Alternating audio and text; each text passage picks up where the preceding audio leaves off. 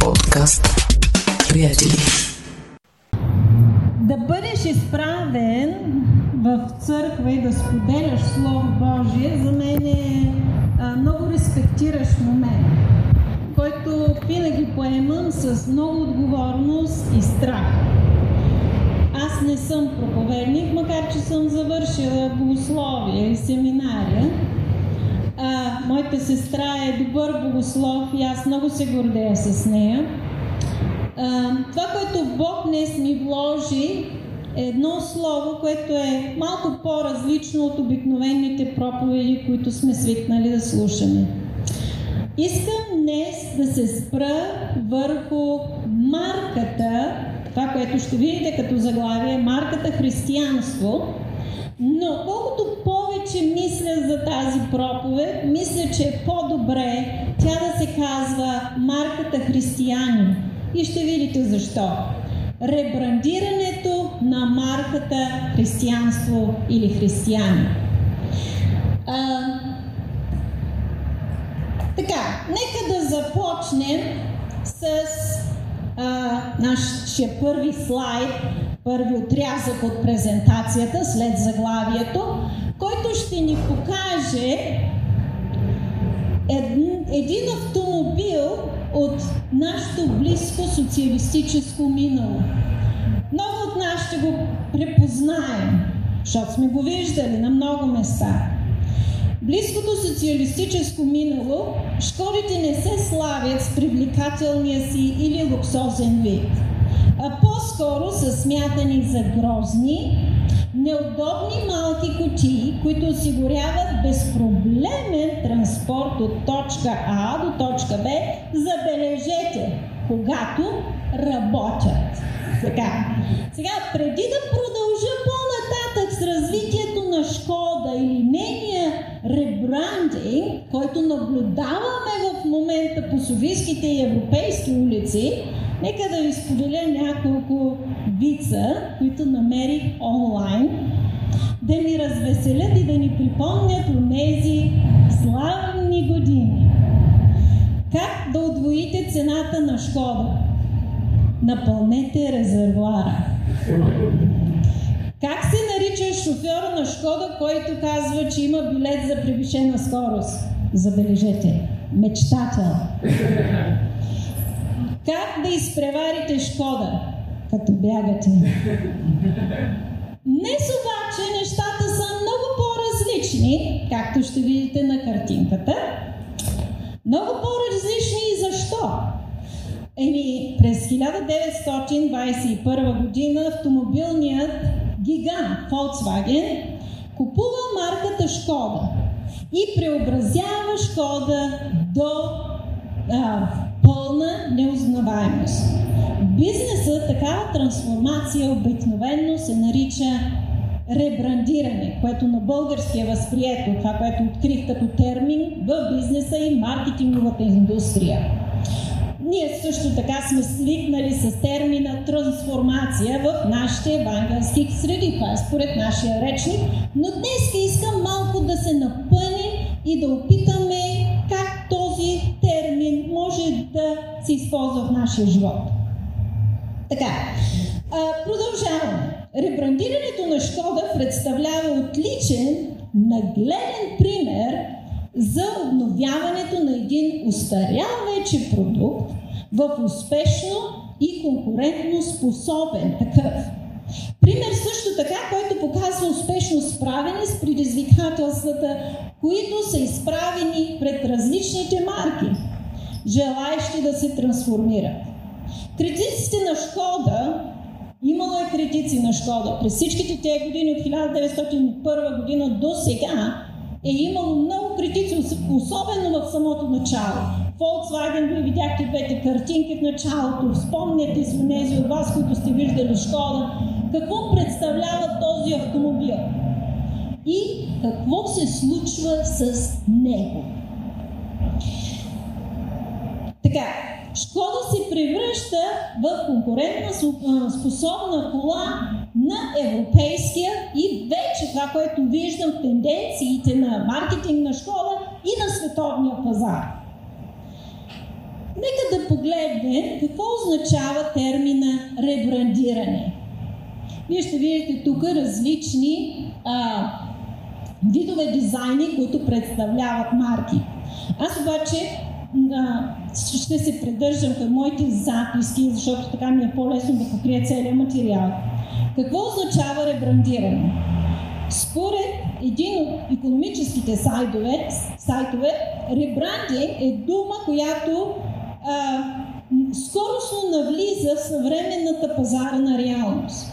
С нея не описваме само промяната но отвън, която се случва, забележете отвън, но и отвътре. Макар, че и самата смяна на визията може да се приеме за ребрандиране. В бизнеса това е възможно, макар, че това не е успешен вариант. Причините да се пристъпи към ребрандиране от страна на някоя компания са много, като сливания или придобивания, навлизане в нов бизнес, нова бизнес ниша, разширяване на портфолиото от услуги, очакван растеж, особено когато искаме да има международен растеж. Възможно е марката да е загубила влияние, също така, или да е дошло време да се освежи продукта това, което се нарича бренд лифтинг. Каквито и да са причините, какъвто и да е мащабът, процесът на ребрандиране е важен. Защото брандът, марката си е душата на всяка компания. И ще го повторя. Марката или бранда е душата на всяка компания. И за да не се превърне в самоцел, всичко трябва да е предварително, добре обмислено, планирано и изпълнено. Ако сменим само табелата, може просто да не си струва нашите усилия да правим вложения. Всичко това, което ви споделих, е от областта на маркетинга и бизнеса. Но тази сутрин не е моята цел да ви говоря за ребрандинг в бизнеса и маркетинга. Тази сутрин искам да погледнем на този термин от страна на нас като християни и марката християнство. Може ли да говорим за това ребрандиране в християнските среди? Вижте някои извадки сега, следващия а, слайд, а, които идват от съвременни християнски форм, форми, които току-що откри. Когато се опитваме да намерим примери, ние винаги трябва да бъдем съвременни. И това е което открих в един от тях популярни. И ето какво казва този форум. Християните имат лошо име в наши дни. Наблюдаваме скандали, неморални християнски лидери, култови църкви, финансова безотговорност, лицемерие и други. Има и много хора в очите на обществеността, които се идентифицират като християни, а в същото време отстояват омразна или нелепа гледна точка. Дори се стига до там, че добронамерените хора се колебаят да кажат, че са християни. Защото, само момент,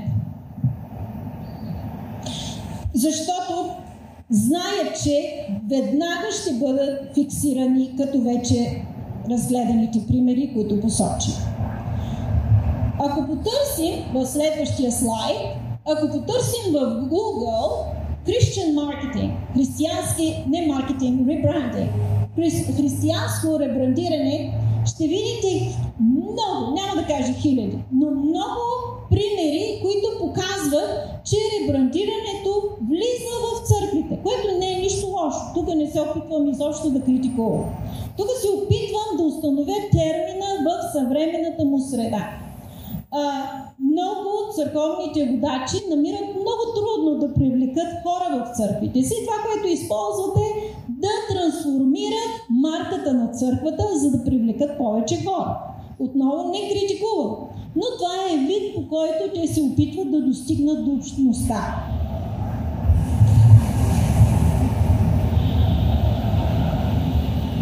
Така, ние можем да използваме думата ребрандиране в положителен или отрицателен смисъл.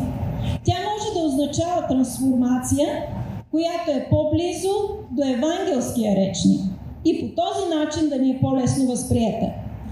Нека сега да видим къде започва началото на марката християнство. Деяния на апостолите 11 глава от 19 до 26 стих. Ако искате, можем заедно да следваме стиховете. Аз ги нямам изписани, защото бяха доста и не можеха да ми се съберат на един слайд. И ще ги прочета от тук. А в тези дни разпръснаните от гонението, което стана по убийството на Стефан, пътуваха до Финикия, Кипър и Антиохия, като на никой друг не възвестяваха Словото, освен на юдеите. Обаче между тях имаше някои кипърци и киринейци, които пристигнаха в Антиохия, говориха и на гърци, като благовестяваха Господ Исус. Господната ръка беше с тях и голям брой хора повярваха и се обърнаха към Господа. И стигна известие за тях до ушите на църквата в Ерусалим. И те изпратиха Варнава в Антиохия, който като дойде и видя делото на Божията благодат, зарадва се и увещаваше всички да постоянстват Господа с непоколебимо сърце. Понеже той беше добър човек, забележете, добър човек, пълен със святия дух и със вяра, и значително множество се прибави към Господа. Тогава той отиде в Тарс да търси Сава. И когато го намери, довери го в Антиохия. И като се събраха в църквата цяла година, получаваха значително множество. И сега тук, ако следите библейския текст, изведнъж имаме едно изречение, което е едва ли не като бележка под черта. Но то е вътре в този пасаж. За първи път в Антиохия учениците бяха наречени християни. В Антиохия се изкова марката християнин. Марката християнство. Няма да можем да разгледаме целият пасаж, да видим следващия слайд. Това, което искам да изтъкна от този текст е няколко момента. Стих 19. Вярващите преминаваха през гонения, забележете, което се случи след убийството на дякон Стефан. Това е много жесток момент, който а, на нашите съвременни медии няма да го покаже, но който стана изключително зрелище в ония свят. Момент на невероятна жестокост. Терминът християнство беше изкован в огнената пещ на страданието. Много от нас сме гледали Властелина на пръстените и знаете, че пръстена беше изкован в дълбоката пещ на един, на, една, на един холм. Така и термина християнин, християнство беше изкован, но не в огън на някаква пещ, а в огъня на страданието. Когато една марка е изтъкана с кръвта на мъчениците и в теща на страданието, тогава тази марка е много по-различна от всички останали. Тя не може да бъде просто марка на пазара. Не може просто да бъде бранда християнство. Така, Следващия си. Господната ръка беше с тях и хора се прибавяха към общността. Въпреки страданията, въпреки мъченията, въпреки годението, Господната ръка, казва Словото, беше с тях. И това беше напълно достатъчно. Тия, които, този, който беше с тях, беше по-силен от тези, които бяха срещу тях. Между другото, много интересна закономерност армиите на филистинците винаги ще бъдат по-мощни и по-големи и по-страшни. И ние винаги ще имаме само един защитник, който е по-силен от всички останали силни и мощни армии. Репутацията на тази общност се разраства. Това е стих 22. Иерусалимската църква чува за тази общност от, Антиохия и изпраща Върнава. Кой Върнава? Аз ви казах, докато четях Словото. Много интересна личност, който беше добър човек, изпълнен със Святия Дух. Няма нищо повече казано за него. Ако мислим за маркетинга, в маркетинга трябва да имаш много думи, с които да направиш продукта си привлекателен. Върнава беше добър човек, строго лаконично. Добър човек и изпълнен с силата на Святия Дух. Много кратко и ясно, но за тези думи се криеше една огромна сила. Една огромна сила и то и Варнава, Варнава беше изпратен за един определен човек, който със сигурност Бог видя, че се нуждае от ребрандиране. Този човек беше Савел. Варнава беше изпратен от Иерусалимската църква не само да се види с църквата в Антиохия, но и да потърси Сава. И, и така, този пасаж завършва, а за първи път в Антиохия учениците се нарекоха християни. Това е стих 26. Сега, нека да погледнем следващия слайд, който ви показва картини, картини Две от тях са от изкуството, една от тях е просто една иллюстрация. Кой беше Савел?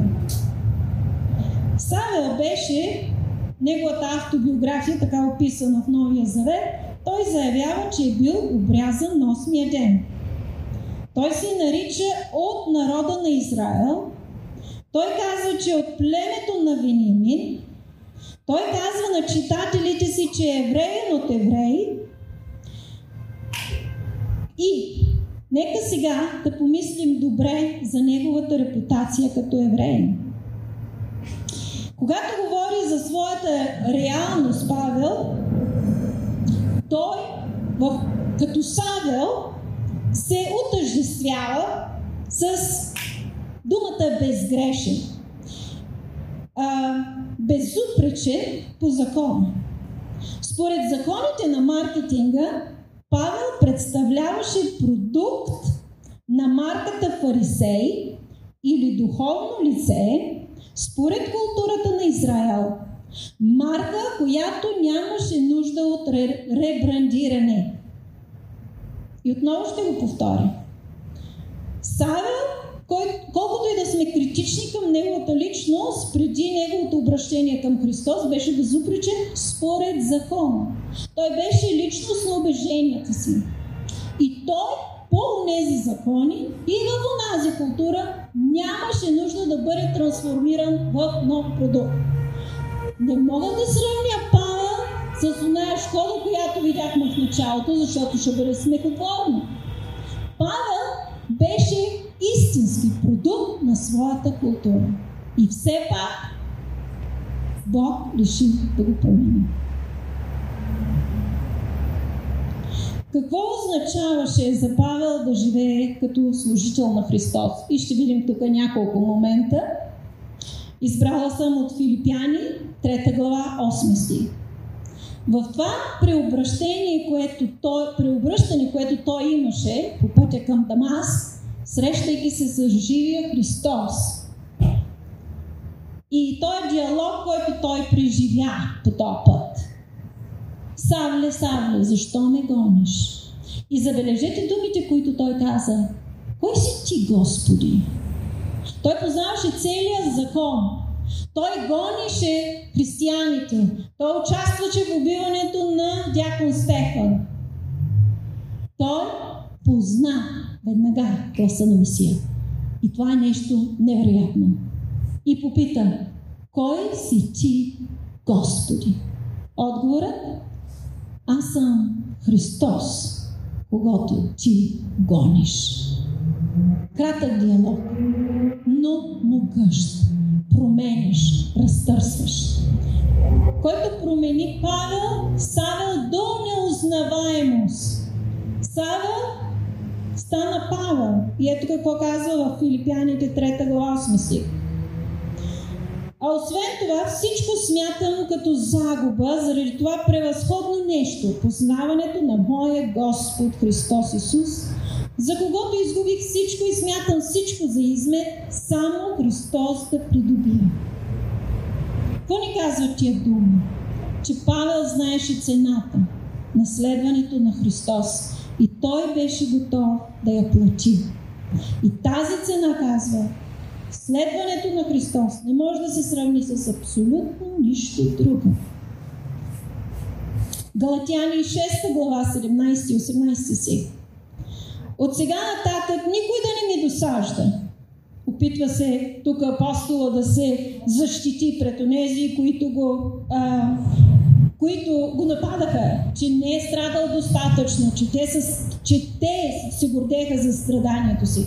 От сега нататък никой да не ми досажда, защото аз нося на тялото си белезите на Господ Исус.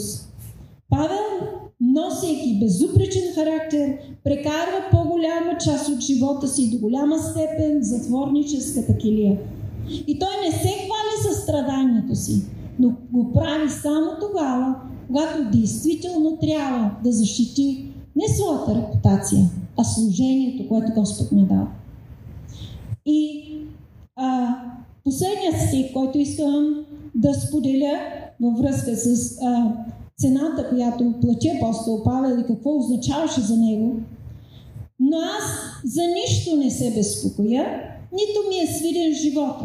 Стига само да свърша с радост попрището си и службата, която приех от Господ Исус. Да проповядвам благовестието за Божията благодат. Павел познаваше цената на посвещението и той не се поколеба да я плати. Бог взе печелившата марка фарисей и издяла в огнената пещ на страданието в римските затвори един от стълбовете на християнската вяра, оставайки невидимия, но мощен отпечатък на най-могъщия бранд, марка в Вселената християни. Така, нека се върнем само за кратко на бранда християни. Следващия слайд. Християнство може да каже, че в такъв случай в християнството, ако говорим за марка, няма работно време, няма така наречения сабатикъл в някои среди, или отпуска, или болничен лист, или почивни дни.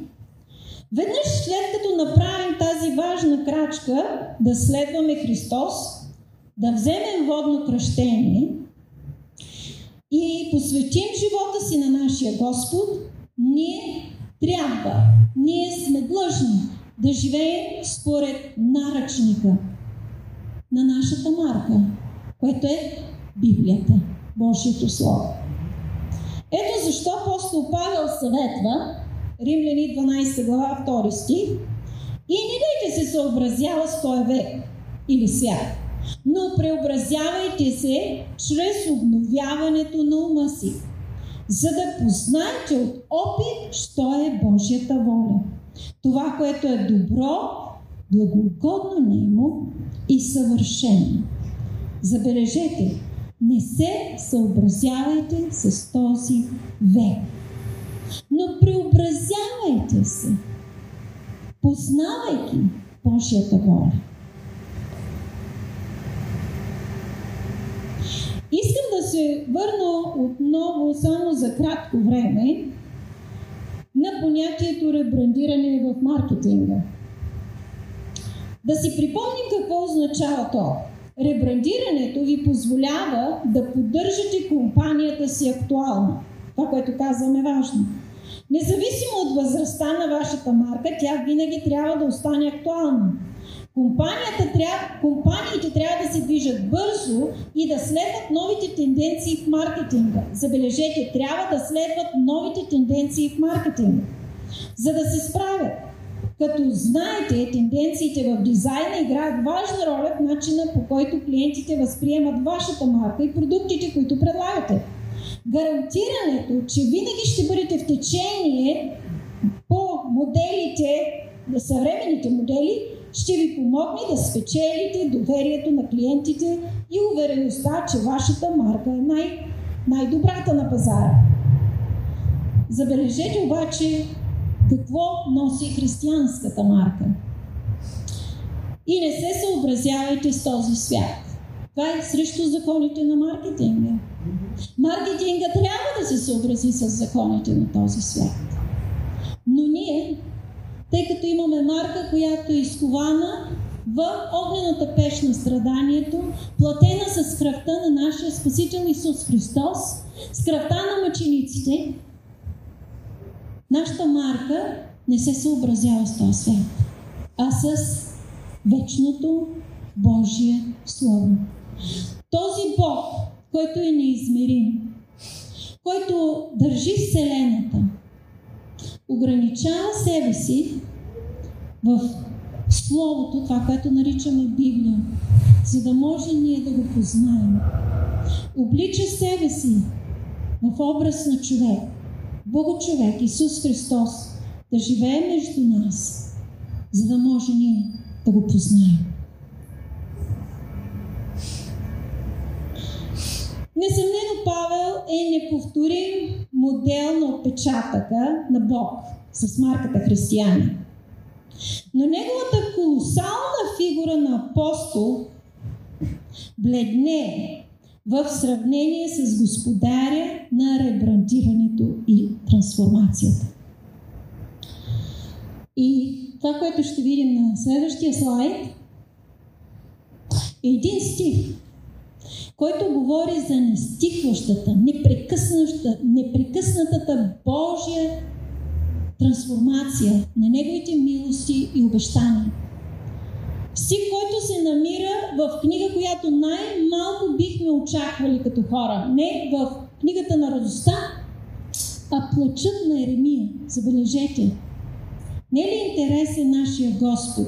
Иронията, която използва, за да представи това царство Негово, което е обърнато, преобърнато с главата надолу, спрямо моделите на нашето царство, нашия живот, в нашото човешкия живот. Че по милост Господна ние не се довършихме, забележете, понеже не чезнат щедростите му. Те се подновяват всяка зара, Времето е една безкрайна права. Тя няма начало и няма край. Няма календарна година.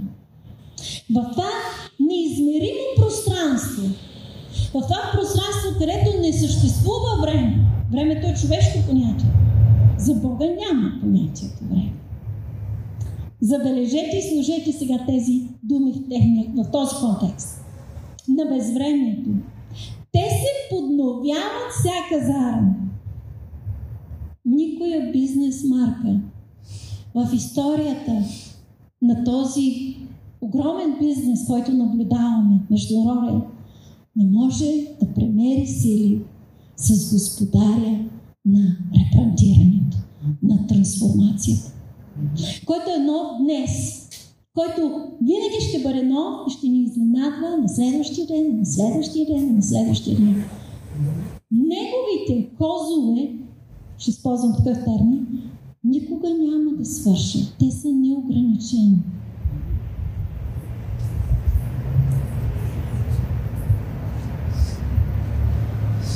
Така, сега искам да разгледа, след като говорихме за ребрандирането в маркетинга, разгледахме Шкода, как се преобръща Шкода, Павел, Сава, как се преобръща в Павел.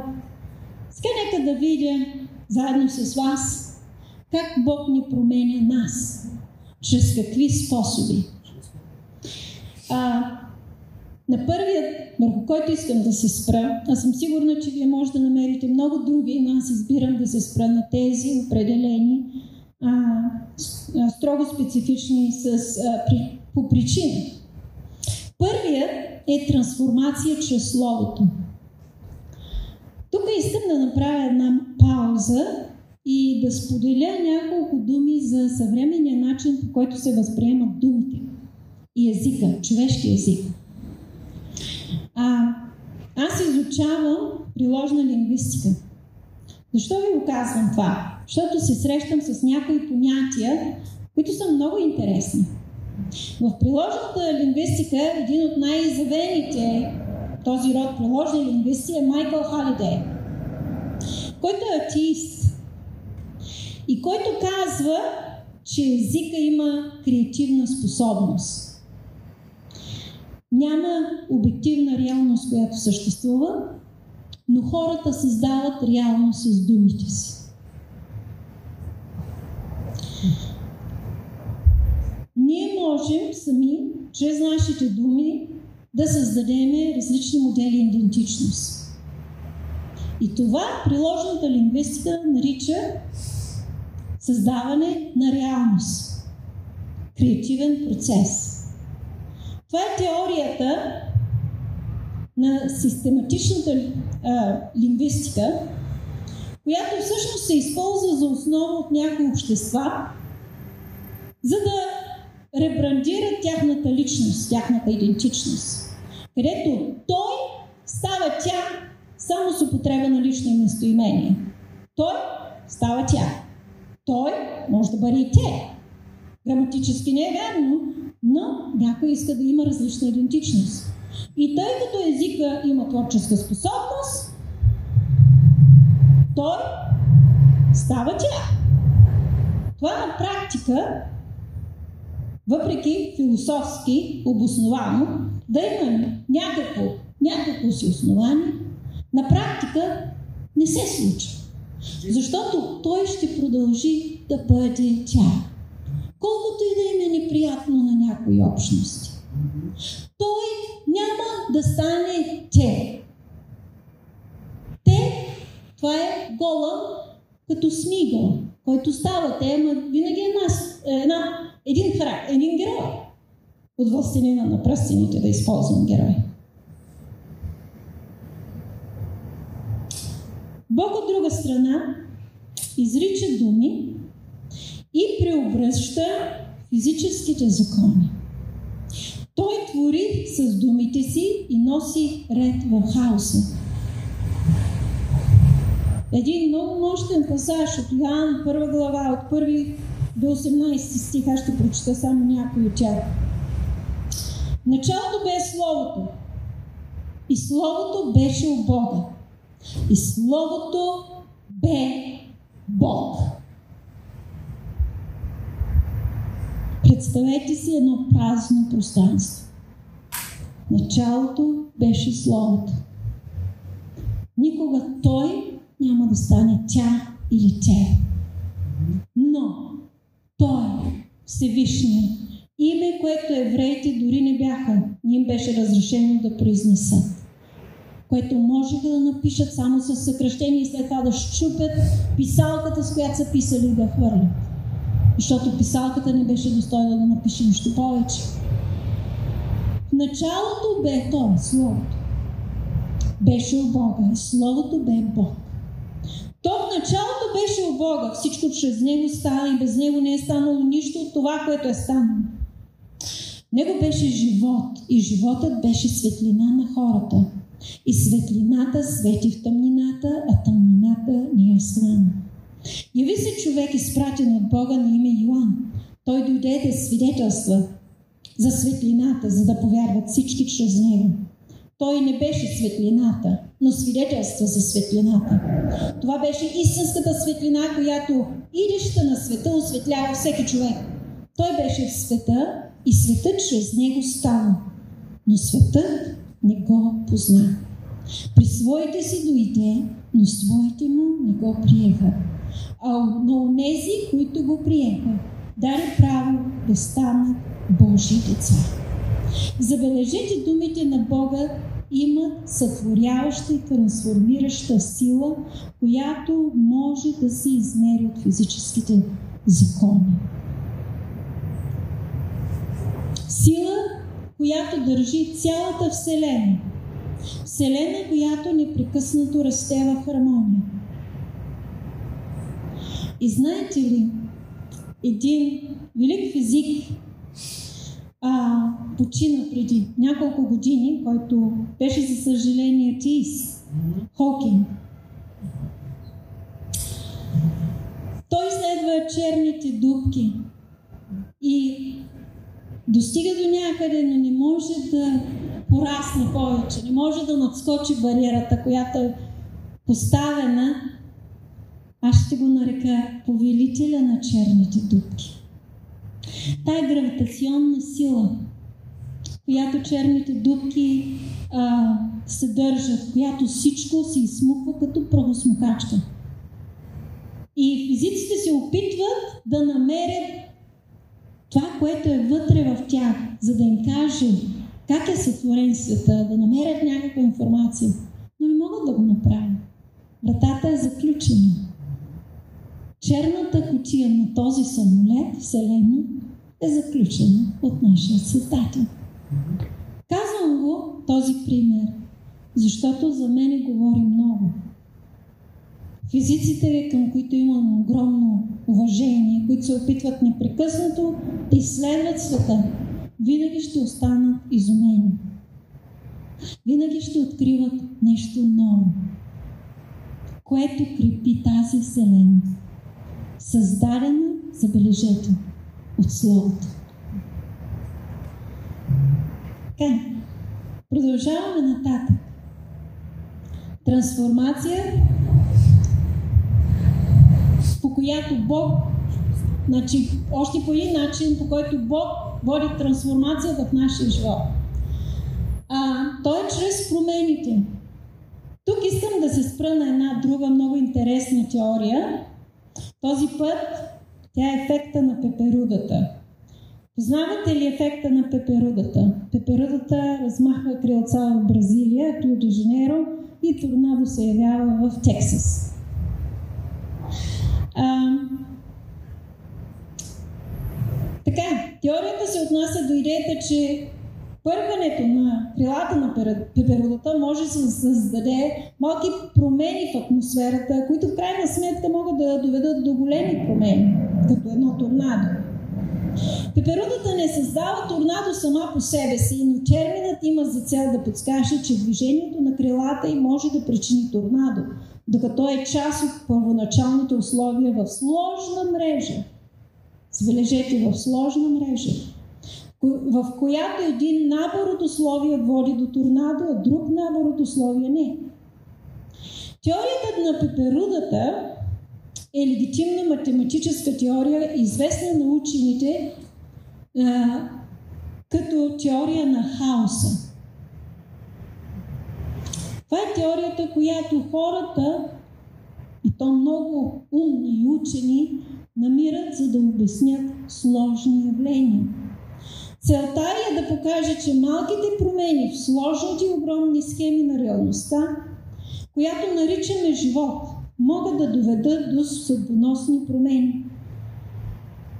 Великият философ от Междузвездни войни, Йода, казва, винаги бъдещето е в движение. И забележете, Бог на тази земя през хилядите години история и милиардното население от хора с толкова безброй траектории пред тях на възможности и той познава всяка една от тях. И той познава решението, което ще се вземе като едно огромно дърво. И до къде може да доведе това решение? Промените или изпитанията не са лошо нещо. За църквата в Антиохия те бяха фактора, който изкова марката, името християни. Всеки един от нас минава през различни проблеми и трудности. Не можем да ги сравним с трудностите на апостол Павел в затвора в Рим, условията на затвор в това време в Римската империя, за които няма да говоря. Нашите са различни. но те са допуснати за строго специфична цел. И си помислете. Искам да ви предизвикам. Теорията на хаоса това е математическо обяснение за промените, които водят до други, дори малките промени, които ни се струват невзрачни. Колко повече господаря, който е над хаоса, който допуска различните изпитания и промени в живота с цел. Защото той вижда траекторията, къде ще стигне. Ние не виждаме. Ние сме късогледи в това отношение. Но той има този е, взор, има този, това виждане. Така. И последния пример, а, последния начин, по който Бог ни променя, върху който искам да се спра, е трансформация чрез хора. Наскоро имахме Европейското по футбол и а, много се говореше за футболните отбори за отбора на Италия, който играе срещу отбора на Англия. И доста неща се казаха за треньорите на различните отбори. Но като че ли общо като цяло за нас останаха отборите, останаха футболистите, а треньорите се изгубиха. Павел е известна личност, той е VIP, новия завет. Но Върнава остава в сянката като че ли на. Но това е един много важен човек за изграждането на апостол Павел. Барнава беше изпратен с много интересна задача до Павел. Да вземе тази печеливша марка фарисей и да бъде треньора на Павел.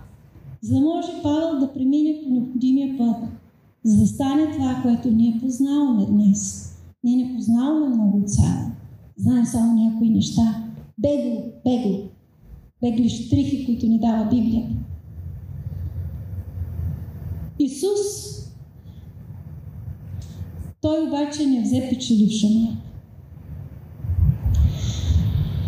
Исус сам избра handpicking. Значи той със собствените си ръце избра 12 души, които не бяха печеливша марка бяха, за съжаление, ще кажа, не толкова чистоплътни. В това време не е имало баня да ходиш да си къпеш душ и такива неща.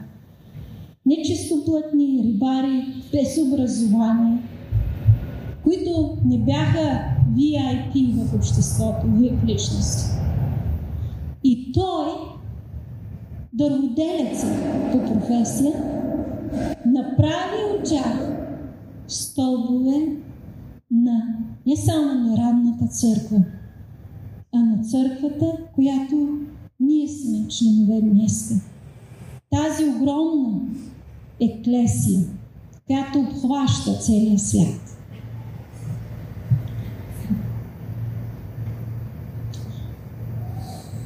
Така, какво е Словото за те днес, което Бог иска да чуеш?